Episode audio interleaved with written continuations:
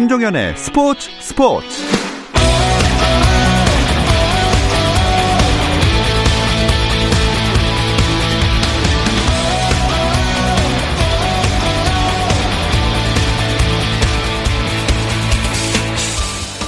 스포츠가 있는 저녁 어떠신가요? 아나운서 김종현입니다. 오늘 하루 스포츠계를 돌아보는 스포츠 타임라인으로 김종현의 스포츠 스포츠 출발합니다.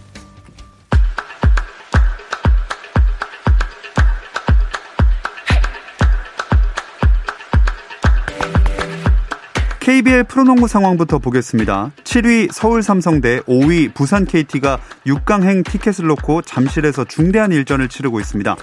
삼성은 김실의 합류 이후 4경기에서 3승 1패로 가파른 상승세를 타고 있고 KT 역시 휴식기 이후 2연승을 달리면서 4라운드 주춤했던 팀 분위기가 상승세로 돌아섰는데요. 하지만 부상을 당한 허훈의 결장이 변수입니다. 자, 두 팀의 경기 현재 4쿼터 68대 63 앞서가고 있는 팀은 부산 KT입니다.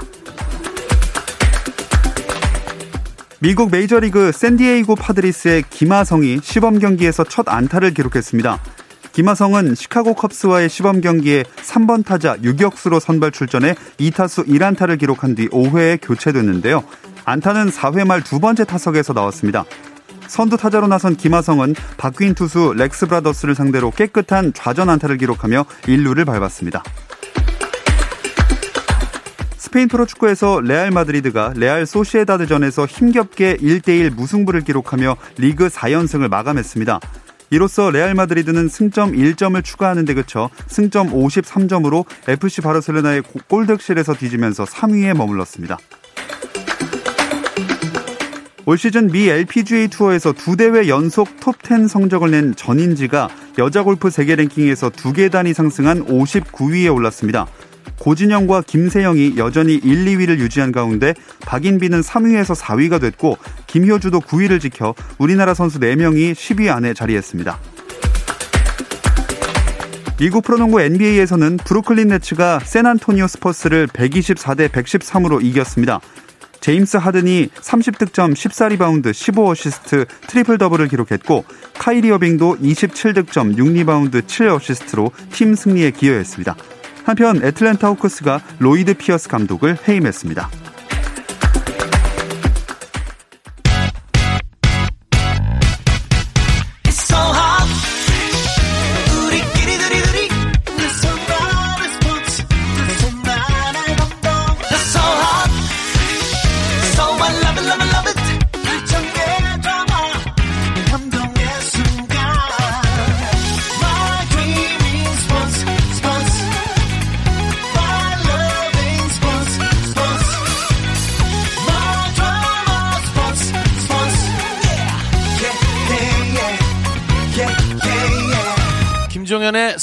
스포츠.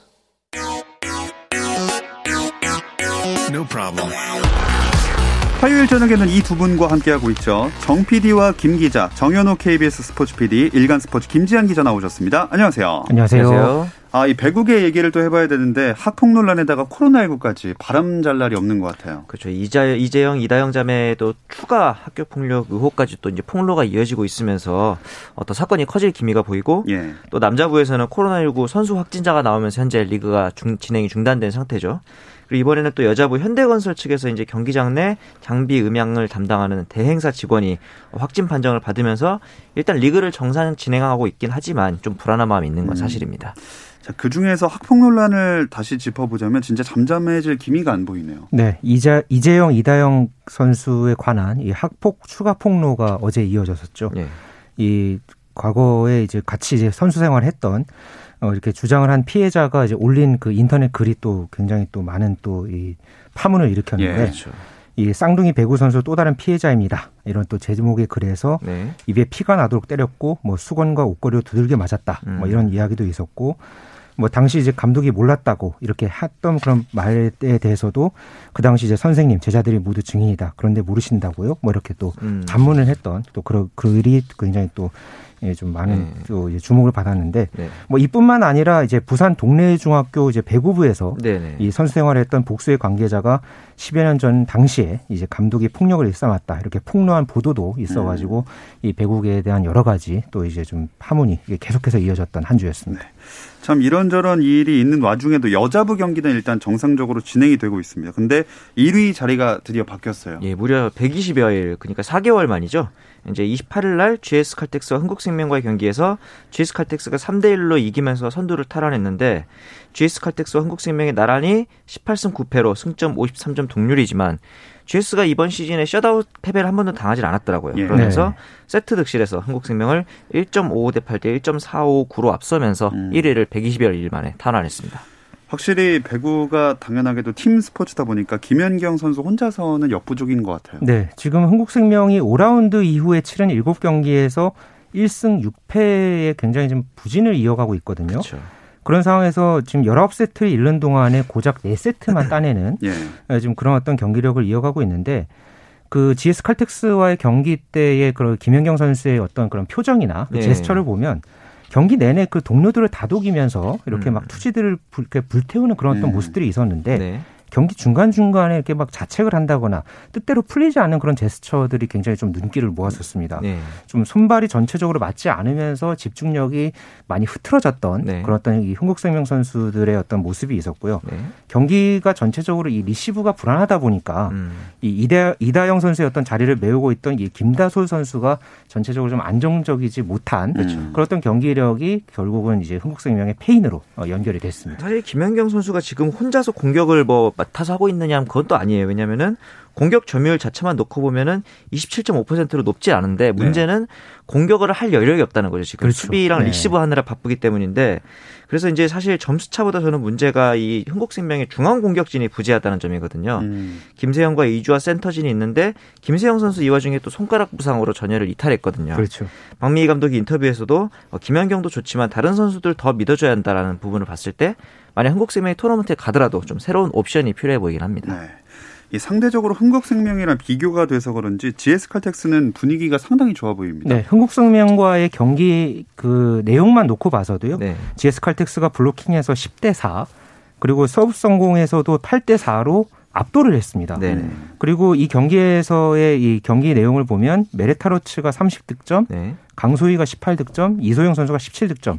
전체적으로 이 삼각편대가 두 자릿수 득점을 기록을 하면서 골고루 이제 활약을 펼쳤고요. 네. 여기서 이제 러츠가 또 공격 성공률이 65%였습니다. 오.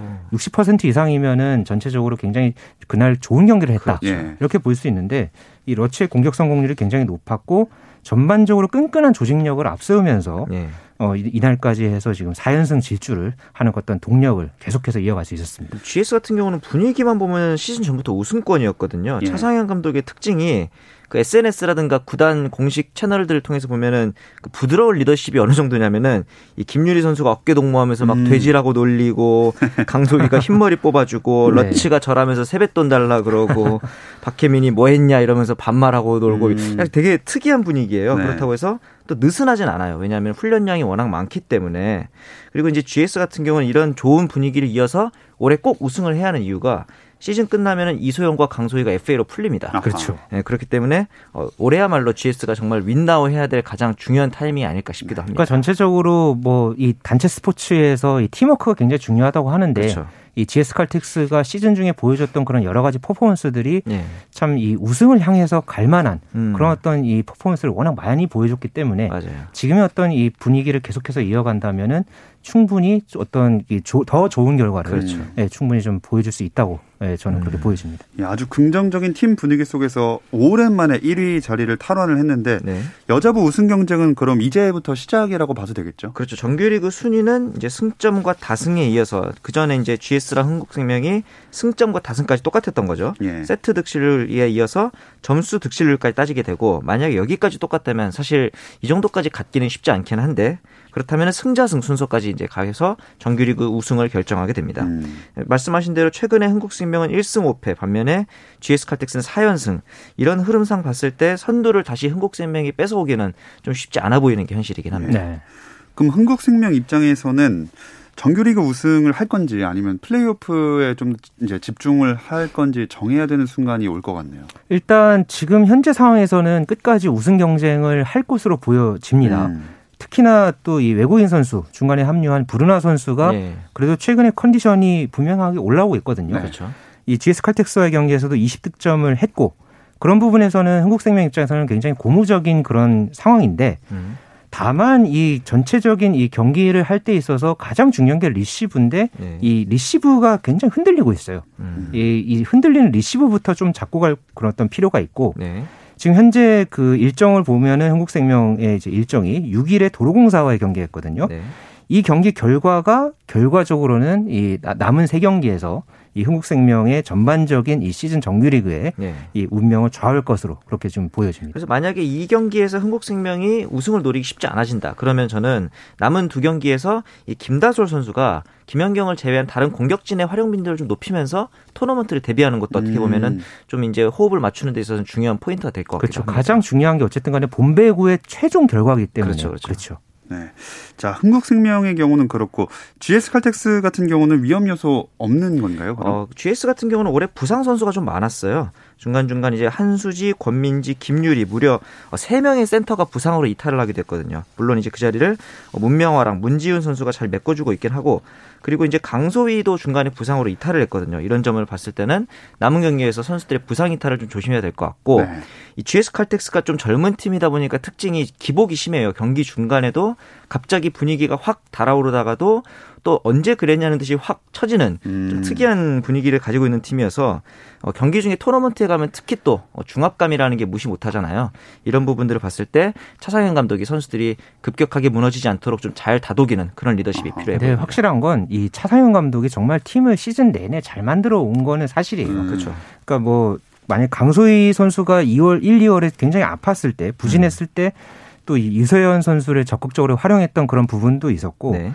뭐 이제 부상당했던 이제 한수지, 권민지에 가려서 많은 경기에 출전하지 못했던 김유리, 문명화 선수가 맹활약했다. 네네. 이런 부분들을 보면 전반적인 그런 어떤 스쿼드나 스쿼트라든가 전력이 계속해서 이어질 수 있었던 거는 이 차상현 감독이 만들어왔던 그런 어떤 로테이션 네. 그런 부분들이 쭉 이제 이어져 오고 있기 때문에 음. 이런 부분이 이제 막판에 이제 네. 남은 세 경기에서 굉장한 어떤 위력을 발휘할 것으로 음. 그렇게 기대가 네. 됩니다.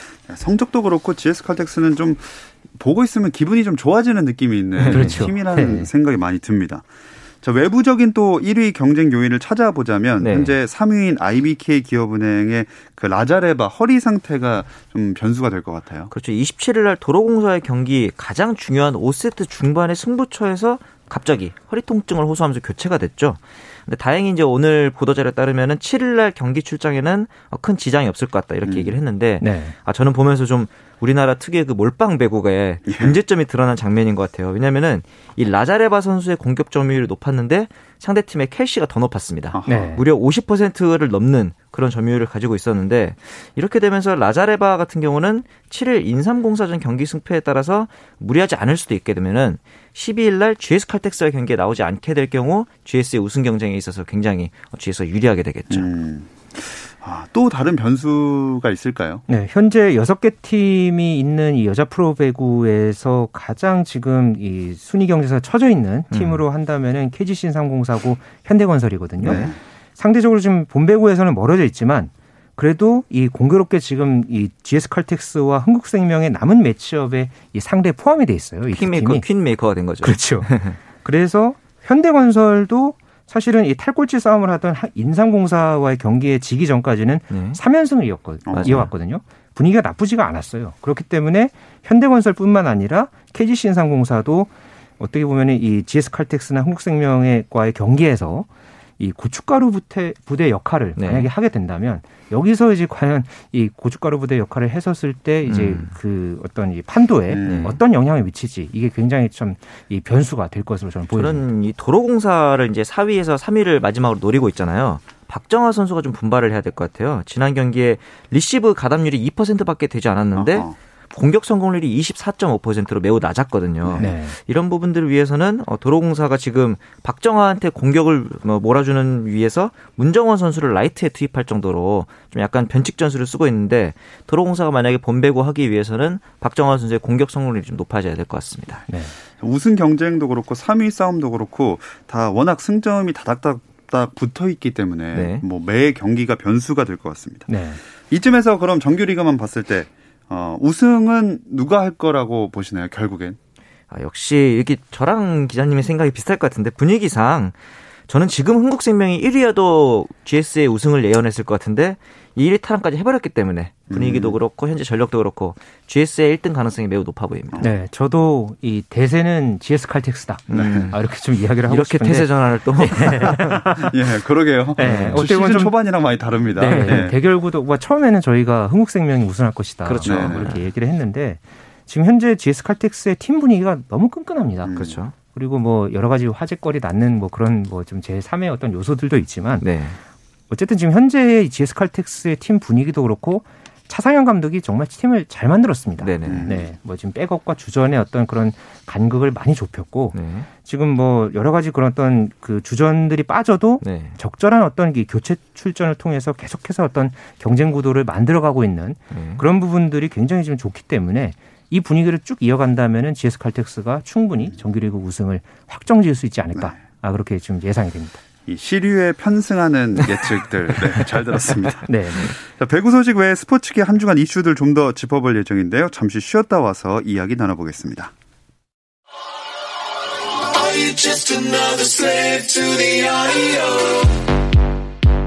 국내 유일 스포츠 매거진 라디오 김종현의 스포츠 스포츠 어떤 스포츠 이야기도 나눌 수 있는 시간 정 PD와 김 기자 듣고 계십니다. 정현호 KBS 스포츠 PD, 일간 스포츠 김지한 기자 함께하고 있습니다. 아, 지난주에 좀 큰 사고 소식이 하나 있었어요. 네, 지난 24일이었죠. 이 많은 스포츠 팬들을 충격에 몰아놨던 예, 그런 이슈였습니다. 타이거 우즈 선수가 이 차량 전복 사고를 입어서 굉장히 네. 좀큰 중상을 음. 입었던 그런 소식이 있었는데요. 음. 여기에 대해서 뭐 동료 골퍼들뿐만 아니라 이 많은 그 스포츠 팬들의 쾌유를 예. 기원하는 그런 어떤 물결이 계속 이어졌던 지난 한 주였습니다. 특히 다리를 좀 심하게 다쳤다고 나왔더라고요. 예, 이게 중앙 분리대를 넘을 정도로 큰 사고였으니까요. 또 이어서 오른쪽 다리 아랫부분 대부분의 뼈가 골절될 정도였다라는 얘기가 또 있습니다. 그래서 이제 지난달 말에 어, 시더스 사이나이 메디컬 센터로 옮겨서 후속 수술까지 받았어야 할 정도고 지금 그 현지에서는 뭐 과속이다 졸음운전이다 등의 여러 가지 의혹이 이어지고 있긴 한데 제 개인적인 생각으로는 일단은 타이거 우즈가 음주운전이라든가 뭐 약물 복용 이런 어, 좀 비반사회적인 행동을 한 게 아닌 이상은 우선은 선수의 회복을 기원하는 게 더 우선이지 음. 않을까 생각이 듭니다. 그렇죠. 자, 앞으로 선수로서 복귀를 할 수 있을지도 참 걱정이 되거든요. 네. 그나마 이 우즈 선수가 재단 트위터를 통해서 이 본인 스스로 복귀의 의지를 다지는 그런 어떤 반응을 보여서 굉장히 또 주목을 받았는데요. 네. 뭐 측근을 통해서도 이 골프 인생이 이렇게 끝내길 원치 않는다 음. 아, 이런 또 말을 해가지고 또 주목을 받았습니다. 사실 그 재작년이었죠. 그때 타이거 우즈가 벤 호건 재기상이라는 거를 받은 적이 있었습니다. 네. 이 2019년 마스터스 우승 이후에 그 해에 이제 받았었는데 여기서 이제 그 재기상 앞에 이름을 붙였던 이 벤 호건이라는 골퍼를 제가 좀 소개를 해드리면 음. 1949년 2월에 그 아내를 옆좌석에 태우고 자동차를 몰고 가다가 네. 당시에 그 고속도로에서 마주오는 고속버스와 정면 충돌했었습니다. 음. 아주 큰 사고를 입었죠. 그래서 당시에 온몸의 뼈가 뼈가 이제 대부분 부서졌고 부서진 그 뼈에 찔려서 폐에도 큰 상처를 입었던 아. 아주 엄청난 그런 어떤 이 사고를 입었습니다. 그랬는데 당시에 두 달 만에 병상에서 일어났고요. 오. 그리고 이 당시 사고를 입고 나서 1년 반 만에 1950년 메이저 대회였죠. 이 US 오픈을 우승을 했습니다. 예. 기적처럼 이 부활에 성공을 하면서 당시에 정말 엄청난 그런 화제를 모았고 음. 이후에도 메이저 대회였던 마스터스라든가 디오픈이라든가 뭐 US 오픈에서 한 번 더 우승을 하고 어. 더 삼승 메이저 대회에서 삼승을 더 이제 하면서 말 그대로 이 골프계뿐만 아니라 스포츠계에서는 재기의 아이콘으로 음. 떴던 예, 그런 인사였습니다. 네. 이 우주도 스캔들, 뭐 또 수차례 뭐 그런 여러 가지 수술을 그렇죠. 어, 이겨내면서 이런 또 상을 받았었기 때문에 네. 또한 번 그런 모습을 보여주기를 바라는 그런 어떤 음. 이 골프계의 시선이 현재 굉장히 큽니다. 네. 또 다시 돌아와서 또 이 골프를 하는 모습을 볼 수 있었으면 좋겠습니다. 네. 뭐 아까 말씀하신 대로 골프계 전체가 이 우주의 회복이랑 복귀를 좀 기원하는 분위기가 많이 있더라고요. 그 기원을 담아서 선수들이 이번에 워크데이 챔피언십에서 우즈 하면 떠오르는 이 검빨 옷을 다들 입고 나왔죠. 네. 그리고 이제 푸에르토리코 오픈에서는 진행 요원이 또 검빨을 입고 나오게 됐고 맥킬로이 같은 경우는 우즈가 없었다면 PGA 투어 더 나아가서 이 골프라는 종목의 전체 위상 자체가 지금보다 훨씬 낮았을 것이다. 그만큼 우즈는 우리에게 특별하고 남다른 의미이기 때문에 우리가 이렇게 응원하고 있다는 사실을 알려주고 싶다. 음. 이런 식의 또 응원 메시지를 전달하게 되죠. 그러니까 이게 뭐 선수들뿐만 아니라 뭐 지금 또 13년 만에 LPGA 투어 대회에 나섰던 이 골프 여제죠. 안니카 소렌스탐도 네. 이제 같은 그런 의상을 하고 나왔고 음. 라이벌이었던 이 필 미켈슨도 챔피언스 투어 대회에서 이 또 검빨 이 옷을 입고 나왔거든요. 네. 뭐 이런 부분에서는 뭐 너도 나도 할 거 없이 우즈의 쾌유를 기원하는 그런 어떤 분위기가 계속해서 이어졌습니다. 사실 비슷한 색깔의 옷을 입고 골프 경기를 하는 모습을 보는 게 쉽지는 않은데 그렇죠. 이 지금 이 순간만큼은 그 타이거 우즈 오마주로 다 쫙 펼쳐지는 것 같아요. 그렇죠. 지금 이 사실은 어떻게 보면 이 골프 경기에서 특히나 같은 조에서는 음. 이렇게 같은 의상의 색깔에 네. 이 옷을 입고 경기를 하는 게 좀 불문율처럼 좀 쉽지 않았었거든요. 그랬죠. 그랬는데 이 선수들끼리 그렇게 또 같이 입고 그렇게 네. 하니까 뭐 한 매체에서는 우즈가 출전하면 아무래도 이 또 최종 라운드에서 검정 바지와 빨간 셔츠를 입지 않는다면서 또 이게 또 이날만큼은 흔한 광경이 됐다면서 아. 굉장히 또 스케치하는 또 그런 음. 어떤 기사가 또 굉장히 인상적이었습니다. 음. 타이거 우즈 본인 입장에도 굉장히 감동적이었겠어요. 예, 그래서 이 재단 트위터를 통해서 또 타이거 우즈가 오늘 TV를 켰다가 온통 이 빨간 셔츠를 입은 광경을 보고 너무나 큰 감동을 받았다고 밝혔는데 역경을 이겨내는데 큰 힘이 될 것이라고 얘기하면서 진심으로 고맙다는 마음을 또 선수들에게 전달했죠. 음, 그 다시 돌아오는 좀 그 모습을 기원해 보면서 좀 우주에 대한 추억도 한번 떠올려 보면 좋을 것 같아요. 네, 사실 그 골프 기자들 사이에서, 그러니까 저도 지금 골프 담당을 지금 하고 있지만 네. 이 우주를 현장에서 본다는 것 자체가 선수들도 그렇고 그 기자들도 그 아우라가 정말 어마어마하다고 해요. 어. 저는 솔직히 개인적으로 못 봤거든요. 그렇죠. 근데 정말 그 아우라 자체가 너무 이제 다르다는 말을 정말 많이 들었고요. 네. 이 검정색 그 하의, 빨간색 네. 상의를 입은 그 우주 자체가 정말 그 무적과 같은 존재라고 제가 정말 많이 들었었어요. 음. 근데 정말 이 우주가 뭐 이뿐만 아니라 뭐 사건, 사고, 뭐 부상, 뭐 스캔들 그러다가 음. 또 재작년에 마스터스 우승했듯이 그렇죠. 그런 어떤 부활이 이어졌던 그렇던 이 파란만장한 인생의 이 한 페이지를 계속해서 장식하는 그런 어떤 한 인간으로서 음. 참 굉장히 그 여러 가지 좀 화제를 모았던 그런 인물인데 또 작년 말 같은 경우에는 또 아들하고 같이 그 부자 골프 대회에 나와가지고 예, 이제 대회에 나서서 굉장히 또 가족적인 모습을 많이 보였거든요. 네네. 좀 그런 어떤 재기 가능성을 보였던 상황에서 이런 지금 안타까운 그런 사고를 겪었기 때문에 음. 또 가족을 위해서도 그렇지만은 모든 그런 골프계 그리고 스포츠계를 다 통틀어서 참 다시 한번 이 골프 황제의 이 정말 이 위압적인 모습을 네네. 다시 한번 볼 수 있었으면 하는 그런 바람입니다. 저는 우즈하면 떠오르는 게 2005년 마스터스 대회에 있었던 더샷 그 칩샷이 있잖아요. 아, 그딱 치는 다음에 그 홀컵 앞에서 싹 멈췄다가 들어가는 그 음. 와중에 그 엔사의 로고가 노출되면서 엔사 같은 경우 당일에만 광고 효과가 100만 달러 이상이었다고 하더라고요. 네. 그러면서 또 이제 우즈 하면은 떠오르는 상징이 됐고 저는 우즈 하면은 그 검빨보다 사실 초빨이거든요. 아, 예전에 그린재킷을 딱 입는 그렇죠. 모습을 보면은 음. 이 마스터스 하면 떠오르는 게 우즈인데 하도 이제 우드가 우주가 압도적이니까 오거스타 내셔널 GC가 전장도 늘리고 반발력 제어까지 검토할 정도였다고 하니까 말씀하신 대로 약간 골프라는 종목의 패러다임을 바꿨다. 음. 저는 이렇게 또 기억이 됩니다. 그러니까 우즈가 뭐 골프계뿐만 아니라 스포츠계 전체적으로도 너무 그러니까 끝끼친 영향이 굉장히 크거든요. 그렇죠. 그렇기 때문에 뭐 이번 어떤 이 사고에 대한 충격이 굉장히 크고 음. 뭐 미국 그 사회에서도 상당한 이 좀 많은 주목을 받았다고 하고요. 네. 그렇기 때문에 저 오히려 이제 이렇게 이제 된 상황에서 우즈 선수가 정말 그뭐 어, 언제 이제 다시 복귀를 할지 모르겠지만 빨리, 예, 네. 다시 이렇게 샷 하는 모습 네. 보고 싶습니다. 저도 뭐 어릴 때 골프는 몰라도 타이거 우즈는 당연히 그렇죠. 알 정도로 네. 워낙 유명한 선수였는데 다시 또 서는 모습을 얼른 보고 싶습니다. 네. 대회 소식을 이제 짚어볼까요? 네. 어, 이번 주에 세 개 대회가 이제 사이에 네. 열렸는데요. 가장 이제 상금 규모가 큰 대회가 월드 골프 챔피언십, 이 워크데이 챔피언십이라는 대회가 어, 지난 주말에 열렸습니다.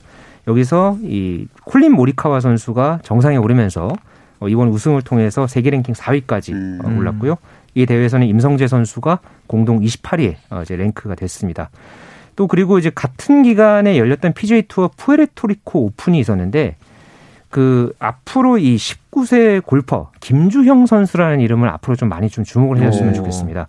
이 선수가 작년부터 PGA 투어 대회에서 꾸준하게 출전을 해왔는데 네. 이번 대회에서 공동 15위에 오르면서 개인 최고 성적을 냈, 냈거든요. 음. 이 선수가 굉장히 뭐 임성재 선수뿐만 아니라 뭐 최경주 선수까지 굉장히 오. 롤모델도 굉장히 좀 많이 품고 있고 네네. 계속해서 지금 성장을 하고 있는 선수이기 때문에 앞으로의 행보가 굉장히 주목을 받고 있고요. 네.